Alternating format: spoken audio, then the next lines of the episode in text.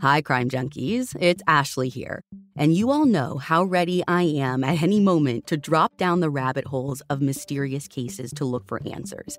And there's actually one right now that I cannot stop spiraling about, with more rabbit holes than I can count. In this season of Counterclock, investigative journalist Delia D'Ambra begins investigating Doug Wag Jr.'s mysterious death after he was found struck on a strip of railroad tracks. But the more Delia has dug into this case, the stranger things have gotten. And you guys, there is truly so much going on. A string of mysterious deaths, a bank robbery gone wrong, conspiracy, corruption, and it may all be connected. You can binge all of Counterclock Season 6 right now in the Crime Junkie fan club, or you can listen to new episodes weekly wherever you get your podcasts. Brought to you by the Capital One Venture X card. Earn unlimited 2x miles on everything you buy and turn everyday purchases into extraordinary trips. Plus, receive premium travel benefits like access to over 1,300 airport lounges and a $300 annual credit for bookings through Capital One Travel. Unlock a whole new world of travel with the Capital One Venture X card. What's in your wallet? Terms apply. Lounge access is subject to change. See CapitalOne.com for details. Instead of costly private tutoring, IXL Learning can give your child the help they need at an affordable price. IXL is an online learning program for kids. It covers math, language arts, science, and social studies. It's designed to help them really understand and master topics in a fun way with positive feedback. And you get one site for all the kids in your home, pre K to 12th grade. There's a reason why IXL is used in 95 of the top 100 school districts in the US. Make an impact on your child's learning. Get IXL now. And Crime Junkie listeners can get an exclusive 20% off IXL membership when they sign up today at IXL.com slash crime junkie. Visit IXL.com slash crime junkie to get the most effective learning program out there at the best price. Hi, Crime Junkies. I'm your host, Ashley Flowers. And I'm Britt. And the story I have for you today is one that remained unsolved for years, and it very well could have stayed that way if not for one family's relentless pursuit of justice and one detective's keen eye for detail. This is the story of Janet Abaroa.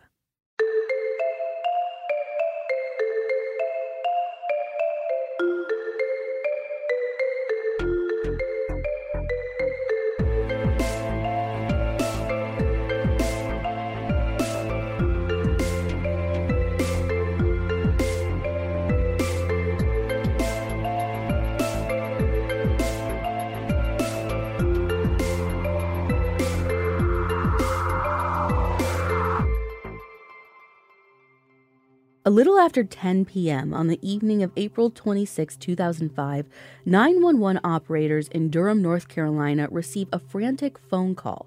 Raven Abaroa is yelling into the phone, My wife, she's dead.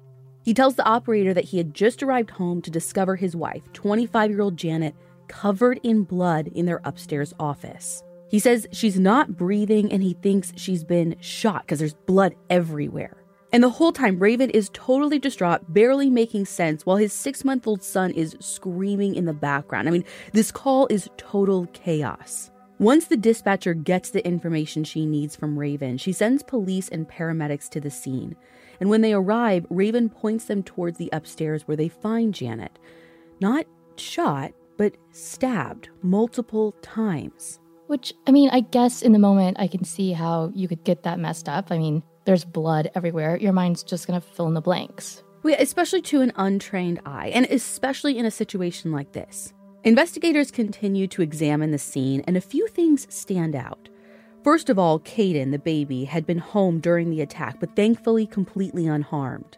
According to a 20/20 episode about this case, there are no signs of forced entry and some really obvious valuables just like left sitting out in the open. Like, for example, Janet's wedding ring and engagement ring are actually sitting right out on the kitchen counter.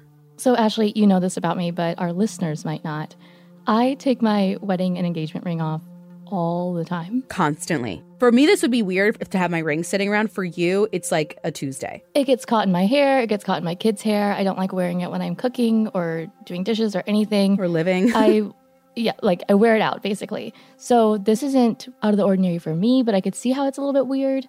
But also, like, it's obviously not a robbery if they're right there. True. I mean, the house doesn't even look like the scene of a robbery either. There are no real signs of a struggle, nothing's in disarray. That said, police learn that actually there are a few items missing from the house, in particular, Raven's laptop and his knife. His knife? Yeah, so we're not talking like your standard kitchen knife here. Raven actually was a knife collector, and there's one knife missing from that collection. As they move through the house, room by room, police find a few pieces of evidence that they hope will lead them to Janet's killer. There's a bloody footprint near her body, a fingerprint in the office closet, and a blood stain on the interior glass door at the side entrance to the house. There is some blood spatter on the office walls too, but otherwise, the house is actually in pretty good shape. Like they're not seeing the signs of a struggle, even that you might expect from a violent murder like this. Which that specifically really stands out to me considering their six month old son was in the next room. Like, yeah. I would assume that her, like, mama bear instincts would come out and really, really come to protect him, and there'd be some sort of like protection or struggle signs. Yeah, but there's actually no real sign of that here. So, investigators continue to process the scene, spending almost 24 hours collecting evidence and canvassing the neighborhood. They do collect a knife block and find some financial records. They also search the couple's car where they find a knife and a pawn shop ticket. And they also take the clothes Raven was wearing when he discovered Janet's body. In the hours after arriving on scene, investigators interview Raven and he walks them through his night step by step. He tells police that he and Janet put Caden to sleep and then she got ready for bed herself while he headed out to play indoor soccer. When he came home a few hours later, he first went into Caden's room to check on him, and then that's when he discovered Janet's body. But he tells police he has no idea what happened in between leaving for the game and coming home. However, it doesn't take long for some red flags to start popping up around Raven. Like what? Well, like what Raven says when he calls Janet's parents to tell them what happened. At first, Raven is so inconsolable that they literally can't make out what he's saying, but eventually he collects himself enough to tell them the one thing no parent ever wants to hear their daughter is dead. But according to a 2007 interview on WRAL's NC Wanted, that's not all he says, because Raven actually tells them that she'd been shot. Same thing he told the dispatcher, but he adds something. He says that Janet died by suicide. Okay, what? Like, I guess at that point, maybe police hadn't told him that she was actually stabbed, not shot, but this suicide theory, like, where is that coming from? Your guess is as good as mine, because I mean, police certainly hadn't ruled it a suicide. By the time he's making this call, which is like 5 a.m. the morning after discovering her body, they haven't ruled anything yet. But considering they're, you know, probably still at the house collecting evidence, in my mind, they were already treating her death as a homicide. Even in their grief and shock, Janet's family knows something's not right about what Raven is telling them. First of all, Janet was a new mother. Like I said, their son Caden was six months old at the time, and Janet was elated about this new phase in her life. She had always loved kids, kids always loved her. She'd never leave Caden, nor would she want him to grow up without a mother. So, when police do very quickly rule Janet's death a homicide, some of Janet's family and friends start to suspect that Raven was involved in her death. So, why are they jumping to that conclusion so quickly? Just because he told them that her death was a suicide at first? I mean, I think that's part of it, but Janet's family also tells police that things weren't as picture perfect in the Abaroa household as they may have seemed. You see, Janet and Raven met as teenagers. She was 19, he was 18. And actually, she'd been seeing someone else at the time, but Raven basically swept her off her feet. They were both avid soccer players from big, devoutly Mormon families, and their relationship got serious quick. According to Dan Abrams for ABC News, Raven charmed most of Janet's family, especially when he told them how important his Mormon faith was to him and about all the mission work he had done in Peru. So, just two years after they met, they were married at the Mormon Temple in Washington, D.C. Eventually, they both got jobs with the same sporting goods company and moved to Durham, North Carolina. But about three and a half years into their marriage, Raven admitted to Janet that he had been unfaithful. I'm not just talking about like a one time thing, but multiple times with multiple women. And he told her he wanted out of their marriage. Janet's family tells police that she was devastated by this, but she didn't feel like there was anything she could really do. She couldn't make him love her or want to be with her, so she let him go. The two separated and Raven moved out. But then Janet learned that she was pregnant. I mean, I can't even imagine. Like, what do you even do in that situation? She had no idea. And so honestly, for a good while, she didn't do anything. It wasn't until she was five months into her pregnancy when she really started to show that Janet told Raven she was pregnant and that he was going to be a father. And it's at this point that Raven does basically a complete 180. In a 2007 interview with NC Wanted, he described having a personal revelation and basically he realized he needed to get his life together. So he told Janet that she had nothing to worry about, that he was a changed man, and, you know, while Janet was understandably a bit wary, she also didn't want to raise this baby on her own. So she let Raven move back in, and in October 2004, their son Caden was born. Okay, but was he a changed man? In terms of infidelity, it seemed like it. But that certainly was not the end of their marital troubles, because just a couple months after Caden's birth, Raven was caught embezzling over $10,000 from his employer. well, really, their employer. They worked at the same place. Raven obviously lost his job, and even though she had nothing to do with the whole thing, Janet was so mortified that she resigned. Okay, so we've got infidelity, embezzlement, and now money's got to be tight because they're both out of work. I can see why Janet's family might be, you know, a little suspicious. And I have to imagine the police at this point would consider him at least a person of interest. Oh, yeah, I mean, he's definitely on police's radar, but they aren't calling him a suspect openly. They're very tight lipped about this case. All they'll say as they continue their investigation is that they are certain Janet's homicide was not a random act and that she knew her killer.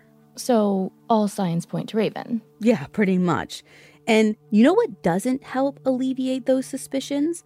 When just weeks after Janet's death, Raven takes Caden, packs up, and moves over 2,000 miles away to Utah. Looking to save on delivery? DashPass from DoorDash is your door to $0 delivery fees and savings you can't get anywhere else. DashPass is an exclusive membership from DoorDash that gets you unlimited $0 delivery fees on eligible orders and members only deals and discounts. Whether it's food from your favorite restaurants, groceries from across town, or anything in between, DashPass is the most affordable way to get everything you need delivered right to your door. DashPass basically pays for itself in two orders on average. Plus, DashPass gives you special access to exclusive promotions and menu items, all for only $9.99 a month. Get more from delivery for less with DashPass. $0 delivery fees and reduced service fees on eligible DoorDash orders. Sign up for Dash Pass today and get your first 30 days free if you're a new member. Subject to change, terms apply. This podcast is brought to you by Squarespace. Spring is about fresh starts. That could mean starting a new venture or switching things up on your website. Squarespace is the all in one website platform for entrepreneurs to stand out and succeed online. Use Squarespace to design a website, engage with your audience, and sell anything from products to time all in one place. With the new guided design system, Squarespace Blueprint, you can select from curated layout and styling options to create a personalized website optimized for every device. Get your website discovered fast with integrated, optimized SEO tools. Plus, make checkout easy for customers with easy to use payment tools. Accept credit cards, PayPal, Apple Pay, and in certain countries, give customers the chance to buy now and pay later with Afterpay and ClearPay. Selling content on your website? Add a paywall to sell memberships or courses or sell downloadable files. Head to squarespace.com for a free trial, and when you're ready to launch, go to squarespace.com slash crimejunkie to save 10% off your first purchase of a website or domain.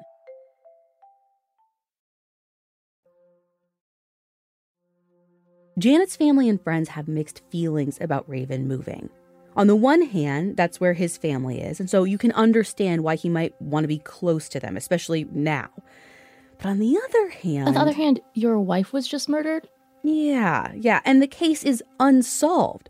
Many people think that he should stay there and try and do everything he can to help seek justice and find her killer.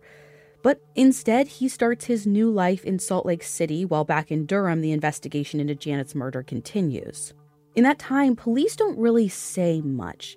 That is until August of 2005, just a few months after the murder, when Janet's autopsy report is released.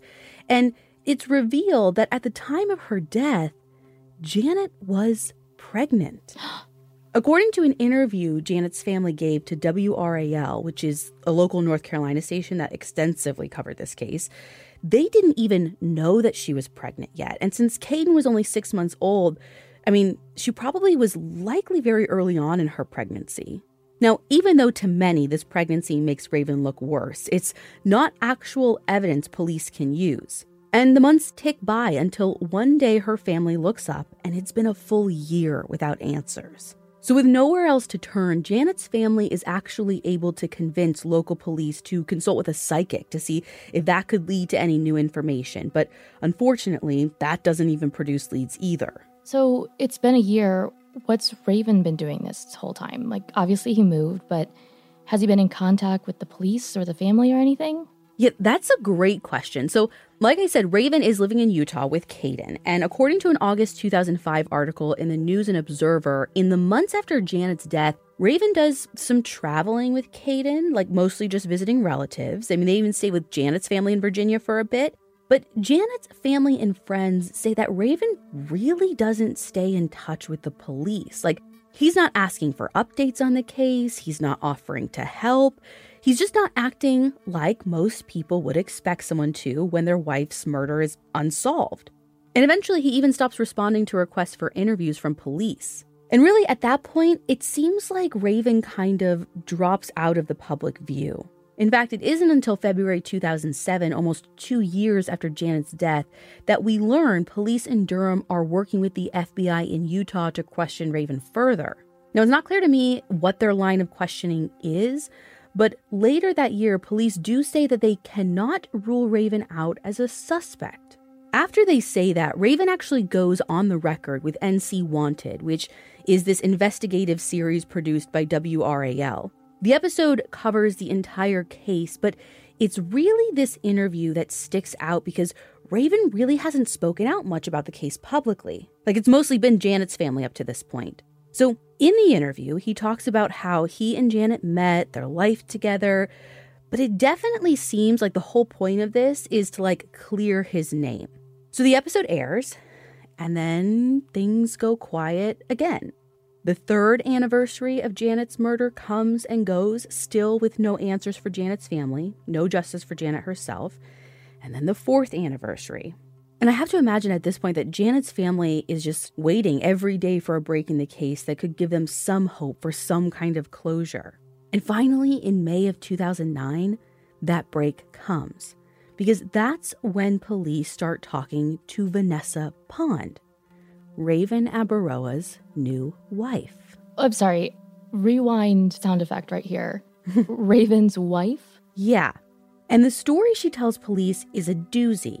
See, in December 2007, about two and a half years after Janet's death, Vanessa met Raven. They crossed paths because Vanessa's daughter actually went to the same daycare as Caden. So she and Raven were like running into each other all the time at pickup drop off, and that's where they started chatting, just like small talk at first. And at this point, Vanessa really wasn't interested in dating. But as she tells ABC's John Quinones in 2009, it wasn't long before Vanessa started warming up to Raven. She felt that he was very upfront about himself and honest, and of course, she learned that Raven was a single parent just like herself. And this is what really kind of sealed the deal for Vanessa. She felt like she'd finally met, you know, like a nice guy, someone who could maybe prove to be a great father. And so she decided to give him a chance. But was she aware of the circumstances around why Raven was a single father? Yeah, no, Raven actually told her pretty early on in their relationship that his wife had died. And he basically told her the story as it was known to the public at this point that there was an intruder in their home who killed Janet, and he later discovered her body. So, of course, Vanessa felt terribly for him and for Caden. But what's like the first thing you would do after learning that the new guy you're dating's wife was murdered? I mean, the first thing I do when I meet a person is Google. So, in this case, I would be Googling like I had never Googled before. Yeah, exactly. And that is what Vanessa did. She literally stayed up all night learning all the details of the case. She was reading blog posts, news stories. I mean, she even came across that interview Raven did with NC Wanted just two months before they met. So she got to watch him talk about his marriage, about this woman he loved and the mistakes he made, and she watched him deny being involved in Janet's murder. And you know what? She didn't buy it. I'm not saying she 100% thought that Raven murdered his wife, but she didn't 100% think he was innocent either. Oh, interesting. Yeah, so she decided to just talk to Raven about it. She went to him and asked him straight up, Were you involved in your wife's death? Now, I don't know what exactly Raven said to her, but apparently he completely put her at ease and erased any concern she had. In fact, he started to paint himself as a victim, saying that he was being framed for Janet's murder. After that, their relationship got serious quick. So quick that it was actually a little concerning to Vanessa's parents, who had still some reservations of their own about Raven's involvement in Janet's death. Not to mention, Vanessa's father is an ex cop, so if anyone was going to be paying attention to these major red flags, it's definitely him. So they actually sat Raven down and asked him, Did you murder your wife? And all Raven said was, I loved my wife. Not, I loved my wife, of course I didn't kill her, because that kind of seems like a key phrase here. Yeah, just, I loved my wife. He kind of completely sidestepped the actual question, and then he just like broke down in tears. Vanessa consoled him and told her parents that she believed him and that she knew what kind of person he was. And so, even though they didn't really get the answer they were looking for, Vanessa's parents kind of felt like they had no choice but just to take Vanessa's word for it and support her. Vanessa tells police that it wasn't long after this conversation, and in fact, just six months after she and Raven first met, that Raven proposed to her and she accepted. Now, you would think, even in these bizarre circumstances, that this would be a really happy and joyful time in Vanessa's life.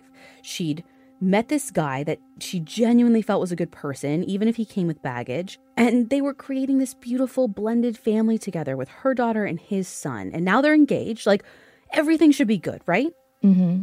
Well, two things happened that really pulled the rug out from under Vanessa and once again made her question everything.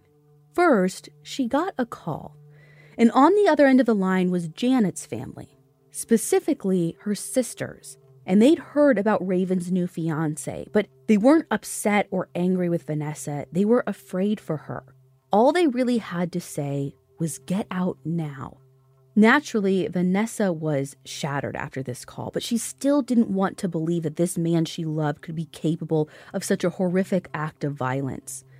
But Vanessa tells police that she was soon forced to face the truth when she experienced a side of Raven she never knew existed. Summer's almost here. Are you ready to throw open your windows or throw them away? If they're drafty, foggy, or impossible to open, talk to your friends at Window World. Window World specializes in home transformations with beautiful energy efficient windows, entry doors, and siding, featuring Energy Star certification and the Good Housekeeping seal. Call 1 800 Window World, schedule your free consultation, and tell them you heard it here on Crime Junkie. Window World, America's exterior remodeler. The living room is where you make some of life's most beautiful memories, but your sofa shouldn't be the one remembering them. Take it from someone who has made the mistake. And I should have freaking known better because in our very first house, we got a sectional from Ashley Store and it was amazing. So beautiful, withstood a lot. I mean, Chuck is absolutely invited on all the furniture, but you couldn't tell. And that couch, after years of service, then supported our lazy butts during COVID when we binge watched show after show after show not even so much as an indent in my favorite cushion. Long story short, when we moved houses, I was like, oh, I'll get a new couch. It costs more money. It must be better. No, I hate it. It looks like we've had it for a zillion years. Meanwhile, the Ashley couch is still thriving at my brother's place. And as if their stuff wasn't quality before, the new high performance furniture from Ashley Store is somehow even better. It's designed to withstand all the spills, slip ups, and muddy paws that come with the best parts of life. Listen, I have corrected all of my mistakes and we now have their new high performance durable furniture. I got it in this beautiful shade of blue. I got some chairs. Love them, love them, love them. So, whether you're hosting and toasting or just enjoying furry friends, you can relax knowing you have the durability and convenience of Ashley Store's newest assortment of high performance furniture. Shop the life resistant, high performance furniture in store or online at Ashley.com. Ashley, for the love of home. On the day of her bridal shower, Vanessa had an encounter with Raven that shook her to her very core. She tells investigators that as she was getting ready to go out, she and Raven got into an argument. I don't know what the argument was about, but things got really out of control. Not only was Raven yelling terrible things at her, calling her awful names, he also jabs her in the chest with his fingers. And I don't mean like a typical, like a little poke or something. Vanessa said that she felt these jabs for days afterwards. And as he's yelling at her, Raven told Vanessa that he didn't care if she died, that he wanted so badly to hit her, and he almost did. Like, he took his hand, swung it far back, and then rushed it toward Vanessa's face, stopping it right before he made contact. And as Vanessa jumped at the near impact, Raven laughed and walked out of the room. Oh my God. She must have been terrified and wondering, like, is this the Raven that Janet knew? The raven that Janet's family warned her about. The raven that could have murdered his wife. I'm just sick to my stomach imagining what this poor woman must have been feeling in that moment. Like, she's supposed to go to a party celebrating her marriage to this guy and is simultaneously completely traumatized by him. Oh, I know, but she took some time, composed herself, and she went to the bridal shower. And eventually, she decided to still go through with the wedding. Now, I think it would be very easy to kind of like make assumptions and judgments about that decision, but we've always said that you can never understand what it's like to be in a situation like Vanessa's. Oh, 100%. And I mean, she very well could have been worried about how he would react to her calling the whole thing off, too. Oh, yeah. And I mean, of course, there's also the kids to consider. So I'm totally with you. Absolutely no judgment. So on September 6, 2008, Raven Abaroa and Vanessa Pond were married in her parents' backyard. And she tells police that it was on the very first night of their honeymoon that once again those big red flags started waving. Vanessa tells 20/20 that while they're in Las Vegas, Raven became intoxicated and started talking, talking about Janet. And hey, maybe this is the kind of thing that would naturally be on your mind at this point. You know, you just married your second wife. Maybe it's forcing you to remember your life with your last wife. Except Raven wasn't talking about being sad about Janet's death or like missing her or wishing she were alive to see Caden grow up. Instead, he was talking about how mad he was after her death. That was all he could really focus on this anger that he said he felt. Now, he didn't really elaborate on it, but he puts his arms around Vanessa at one point and pulled her really close and said in her ear, I promise I'll never hurt you. Girl, run. Right? I promise I will never hurt you. I hope so. Like you just got married. You shouldn't have to tell me that, but yeah, thanks. that's like the bare minimum of promises, right? For sure. And regardless, like this just doesn't sound like a good thing coming from a guy who is still under investigation for his wife's murder. So Vanessa says she was understandably disturbed by this. And honestly, things didn't really improve from there. Over the next few months, Raven experienced these severe mood swings. One moment he'd be perfectly fine, the next he'd be screaming at her, calling her all these awful names. And as their marriage progressed, so did Raven's behavior. Soon, on top of screaming at her, being physically violent with her, Raven was also reaching out to her friends and family and telling them that Vanessa was horribly depressed and she was suicidal, she had bipolar disorder, and that she needed to be institutionalized. And Vanessa says all of this wasn't true, that she took this as Raven sort of setting her up and trying to make her seem unstable. Setting her up like he wanted to make it seem plausible she might die by suicide? Well, that's what Vanessa thought anyway. And by this point, she simply didn't know what to do. She was terrified about how Raven might react if she tried to end their marriage. So she decided to wait him out, hoping that maybe he'd be the one to leave. And thankfully, that's exactly what did happen, but not before Raven could terrorize her one more time. On Christmas Eve 2009, just three months after they were married, it all came to a head. As they were getting ready to visit Vanessa's family, Raven went into another one of his mood swings. And again, he was getting in her face, screaming terrible things at her. But as WRAL reports in 2009, what really sticks out with Vanessa is what happened when, just like she hoped, Raven decided to leave for good. But on his way out, he grabbed Caden and said to him, Come on, we have to go. Mommy doesn't want us anymore. Oh my God, that is so disgusting and manipulative. And on top of that manipulation of Vanessa, like to use your own kid as basically a tool to emotionally abuse someone like that, like yeah. that's traumatizing two people in the situation. It's, it's sickening. Yeah. After that, she said Raven and her were done.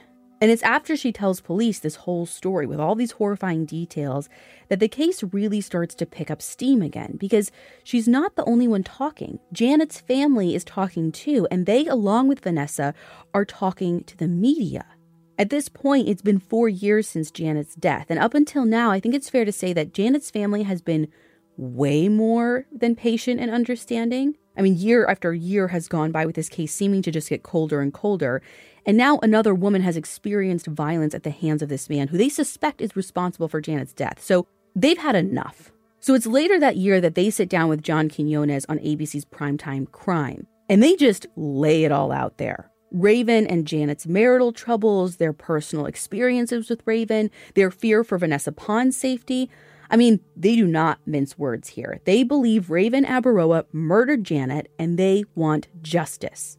Now, no one officially comes out and says this, obviously, but it's definitely implied that Janet's family going to the media is what kind of lights a fire under this investigation for real. Because it's right around this same time that a new detective, Charles Soule, is assigned to the case. At this point, Janet's case has gone through like four other lead detectives, but this new detective is bringing a totally fresh perspective to the case. He's digging back in, looking at the crime scene photos, conducting new interviews, basically trying to get a full sense of what happened. But the whole thing's just not adding up for him. In what way? Well, Raven has always said that on the night of Janet's murder, she was going to bed when he left the house for his soccer game. But when Detective Soule is taking like a really close look at the crime scene photos, he notices something odd, something that he wasn't expecting to see. Sitting out on the bathroom counter is Janet's contact lens case. Okay, in the same place I also keep my contact lens case. Why is this standing out? Yeah, so the fact that it's there is not the weird thing. What's odd to him is that the contact lens case is open implying that Janet hadn't taken her contact lenses out yet, which Janet's family confirmed she always did before going to bed. Like, this was something she was strict about. So, if she hadn't taken them out yet, then she wasn't going to or getting ready to go to bed. Yeah, and suddenly Raven's story doesn't line up with the evidence. And that's not the only inconsistency either. Over the years, Raven's story about what happened when he found Janet's body hasn't always remained the same. Like, I guess he told some people that he found her kneeling on the floor of their home office. Other people, he told that he found her in their bed. According to WRAL, he even told some people that she was still alive and conscious when he found her. And she asked him, Why do I hurt so bad? Which is totally at odds with what he told investigators and what he said on the 911 call. Yeah, and these aren't small details that could be written off as someone not fully processing during a traumatic event. These are huge deviations in the story. Yeah, these are major changes, and they're enough for Detective Soule to do what Janet's family has been waiting for all of these years. Audible is the destination for thrilling audio entertainment with brand new releases and next listen recommendations. There's a story for every listener, from classic favorites to exclusive thrillers from best selling authors. Elevate your heart rate with a pulse pounding collection of thrillers you can't hear anywhere else, all brought to life with Premier Audio. From eerie soundscapes to dynamic voice performances, you're guaranteed to be on the edge of your seat. With female writers and heroines, celebrity narration, multicast productions with immersive sound design, and traditional audiobooks, Audible has your thrill needs covered. Plus, with an Audible membership, get access to thousands of titles and the chance to discover new favorites and formats, like the exclusive Words and Music series or a podcast. And Audible members can choose one title a month to keep from the entire catalog. I'm a huge audiobook person and have used Audible for literally years now. And I'm kind of known for wanting to listen to a little bit of everything, but I'm about to go on a little trip and just downloaded One of the Good Guys by Araminta Hall. It's her newest thriller, and I can't wait to dive in. New Audible members can try Audible now for free for 30 days. Visit audible.com slash crimejunkie or text crimejunkie to 500 500.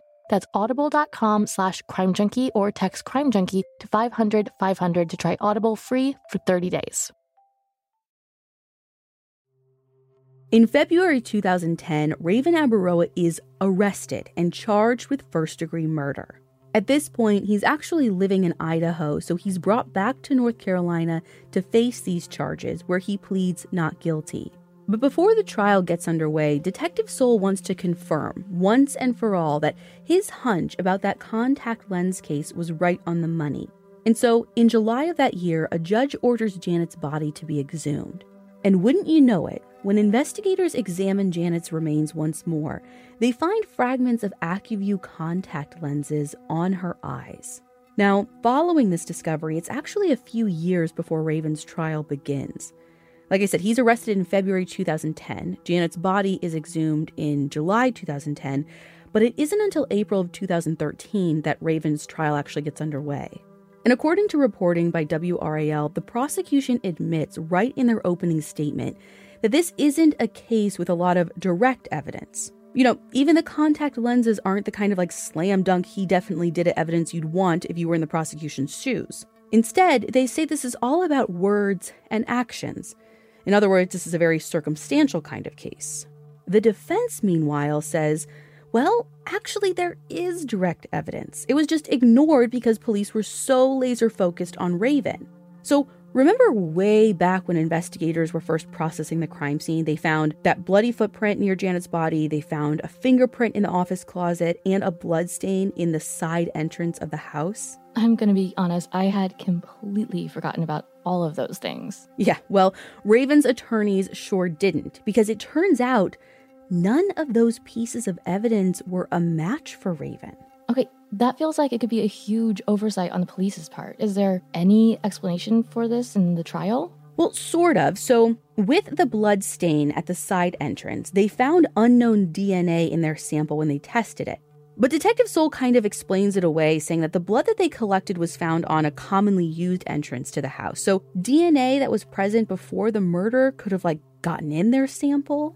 Okay, but what about the shoe print or the fingerprint? Well, the only thing I can find about the shoe print is an article in the News and Observer in which Jane Porter covers the testimony of one of the police investigators at the crime scene.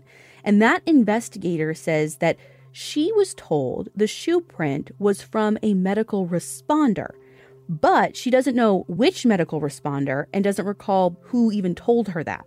As for the fingerprint, that one's actually tougher to nail down.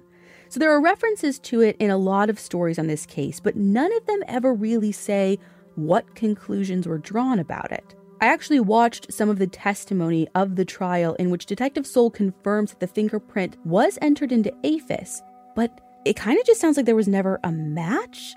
So I don't know. It feels like this is still kind of like the one open question mark. Yeah, and I'm not super loving any of this. I mean, you said the prosecution was already positioning this as a circumstantial case. And obviously, we have the contact lens evidence, but how else are they sort of framing this up for the jury to convict? Honestly, a lot of their case focuses on painting a really vivid picture of what Raven is like as a person and what his marriage to Janet was like. So, I mean, to do this, they have friends and family members saying basically that Raven was this ultra controlling and abusive husband. One of Janet's friends actually testifies that in the months leading up to the murder, Janet confided in her that she felt like things were getting weird and that she was scared of Raven.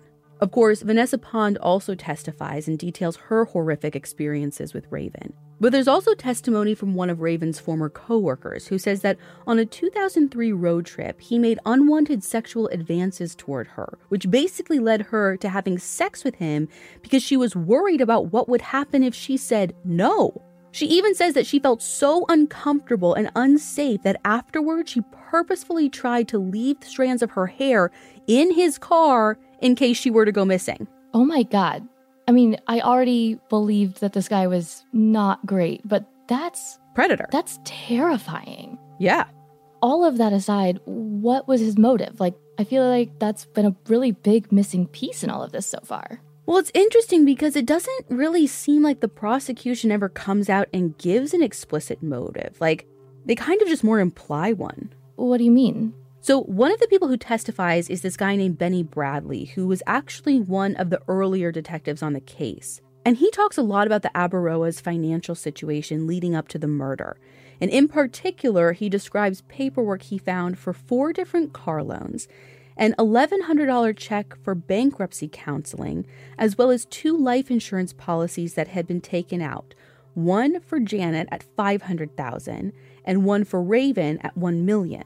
Is there a reason why Raven's is so much more than Janet's? Yes, actually, according to WRAL's coverage of that testimony, Janet actually had some pre existing health conditions that basically meant it would be really hard to insure her for more, or at least the same amount as Raven. Okay, that makes sense. And those life insurance policies also get brought up in that 20/20 episode I mentioned. Specifically, they highlight how, despite all of the financial trouble the Abaroas were in, even though there's actually one point, like leading up to the murders, where like people were pitching in to help pay their rent for them. But despite that, someone else is paying your rent, you're going through all of this. Raven never once missed a payment on these life insurance policies. So basically, the prosecution is saying that Raven's motive was financial. Yeah. But they aren't actually saying it. Exactly. So basically, you got this controlling, abusive husband. He's got major financial problems, a life insurance policy that could potentially give him a new start. And then, of course, you have all these inconsistencies in his story about what happened on the night of Janet's death and the contact lenses and the fact that there were no signs of forced entry, no real evidence of a struggle. And that in total is pretty much the case that the prosecution is putting forward. Okay, so at the risk of going down a rabbit hole, I've got to ask whatever happened to the laptop and the knife that were missing from the house? Did they ever find those? Yeah, so neither of those items were ever officially recovered. Uh, officially, that's a qualifier. What does that mean? yeah. Well, a few weeks after Janet's death, Raven actually was staying with one of Janet's sisters. And during the trial, she testifies that while he was there, she happened to find some CDs in Raven's bag and decided to just like check them out. And what she discovers is a backup of Raven's laptop dated the day before Janet's death. So she makes a copy and hands it over to police. And it doesn't seem like there were like any files on the laptop that were particularly troubling or incriminating because I never really see that mentioned. But it's more like, hmm, quite the coincidence that he backed up his whole laptop just the day before it goes missing from his house. Totally. And as for the knife, that also never officially shows up, but it's revealed during the trial that years after the murder, Raven actually claimed in a video that he has the knife that apparently police overlooked during their processing of the crime scene. Basically, it was just like packed up in his belongings when he moved out of the house after Janet's death. Okay, so he's saying that he had the missing knife all along?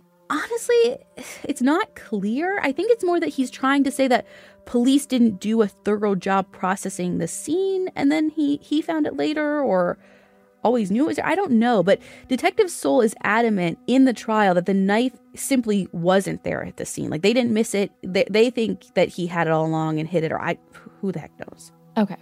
So, not gonna lie, it is a messy case. And that's probably why, after the trial spanned five weeks and 82 different witnesses, the jury deliberates for more than 10 hours and actually fails to reach a verdict. Ugh, you're kidding me. Yeah, wish I was, but they were deadlocked 11 to 1 on a guilty verdict. But they just can't come to the unanimous decision that they need. And so the judge has to declare a mistrial. I mean, I just can't help but think about Janet's family and friends who have waited more than eight years at this point for answers, for any form of justice.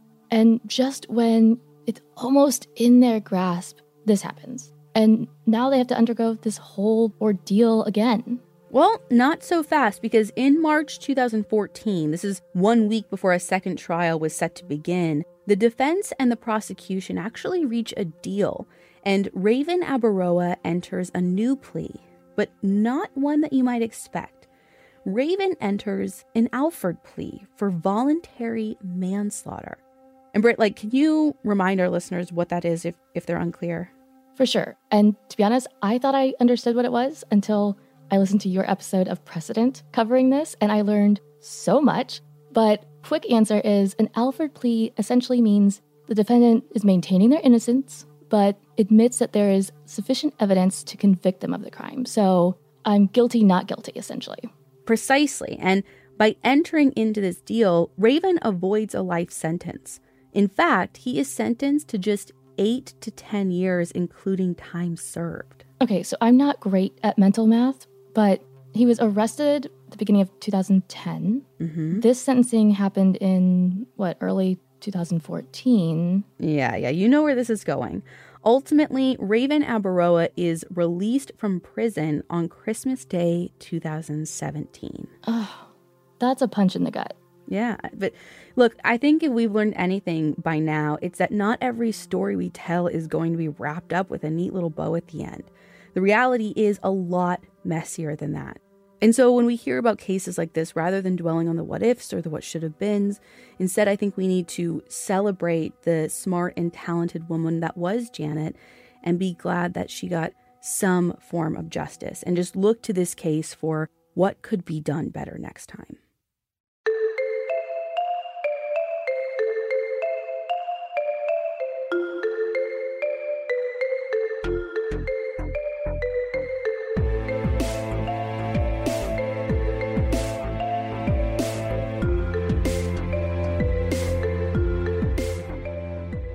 You can find all the source material for this episode on our website, crimejunkiepodcast.com. And be sure to follow us on Instagram at Crime Junkie Podcast. We'll be back next week with a brand new episode.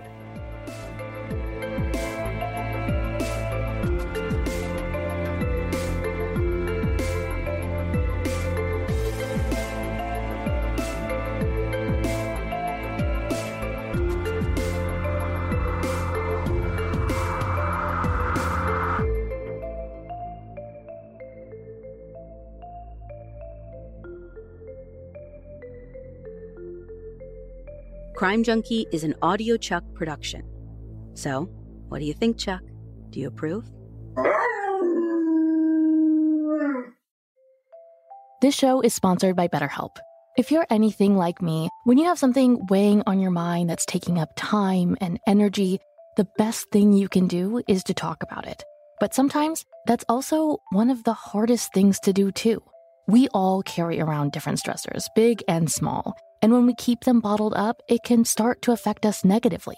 Therapy is a safe space to get things off your chest and to figure out how to work through whatever's weighing you down. If you're thinking of starting therapy, give BetterHelp a try. It's entirely online, designed to be convenient, flexible, and suited to your schedule. Just fill out a brief questionnaire to get matched with a licensed therapist and switch therapists at any time for no additional charge. Get it off your chest with BetterHelp. Visit betterhelp.com slash crimejunkie today to get 10% off your first month. That's betterhelp, H-E-L-P dot com slash crimejunkie. Parenting hack. The second your baby starts standing, get them in Pampers Cruisers 360 diapers. Pampers Cruisers 360 have a 360 degree stretchy waistband that makes diaper changes easy. And they're harder for your baby to take off because they don't have traditional diaper tabs. Also, try new Pampers Free and Gentle wipes made from 100% plant based cloth that grips mess and is five times stronger. Add Pampers Cruisers 360 and Free and Gentle wipes to your cart or pick them up at your local big box store.